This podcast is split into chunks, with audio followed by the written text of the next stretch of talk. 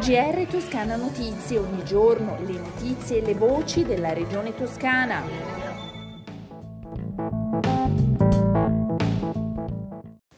Gentili ascoltatori, bentornati all'ascolto del GR di Toscana Notizie.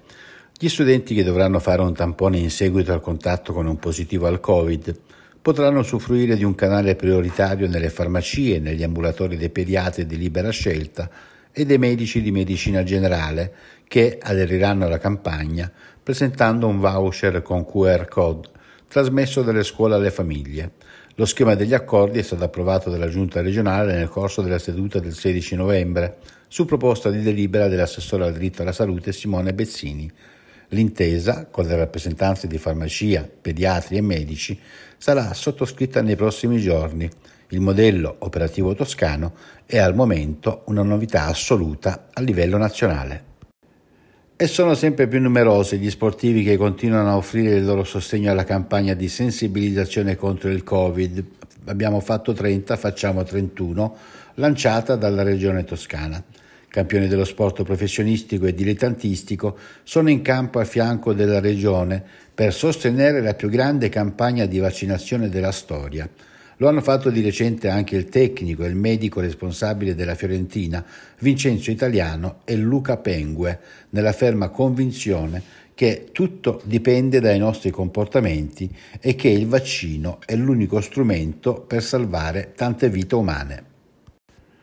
È l'unico ente locale italiano ad aver ricevuto il premio EMAS nella categoria di iniziative di contenimento dell'impronta di carbonio, lo scorso 28 ottobre alla Fiera Ecomondo di Rimini, evento di riferimento in Europa per la transizione ecologica e i nuovi modelli di economia circolare.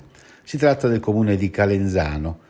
A Palazzo Strozzi Sagrati ha presentato le iniziative che hanno permesso di arrivare a questo riconoscimento nazionale.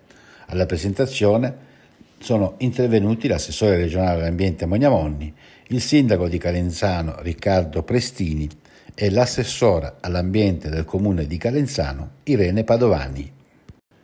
In Toscana complessivamente i casi di positività al coronavirus sono 295.605, 372 in più nelle ultime 24 ore. I ricoverati sono 305, di cui 39 in terapia intensiva. Si registrano purtroppo 11 nuovi decessi. Promozione e informazione in agricoltura ammontano a 5 milioni e 479 mila euro i fondi che la Regione ha messo a disposizione per il 2021 con un bando che uscirà ai primi di dicembre e che è collegato alla sottomisura 3.2 del programma di sviluppo rurale che riguarda appunto il sostegno alle attività promozionali svolte dalle associazioni di produttori del settore agroalimentare. Lo ha stabilito la Giunta regionale su proposta della vicepresidente e assessora all'agroalimentare Stefania Saccardi. Questa era l'ultima notizia, le previsioni del tempo prima dei saluti. Nelle prossime 24 ore il cielo in Toscana sarà parzialmente nuvoloso, con ampie zone di sereno sulla costa e addensamenti compatti sull'Appennino, in particolare quello orientale, soleggiato con qualche nebbia mattutina venerdì, le temperature massime sopra la media. Con le previsioni del tempo si conclude il nostro GR. Un saluto dalla redazione di Toscana Notizie e da Osvaldo Sabato.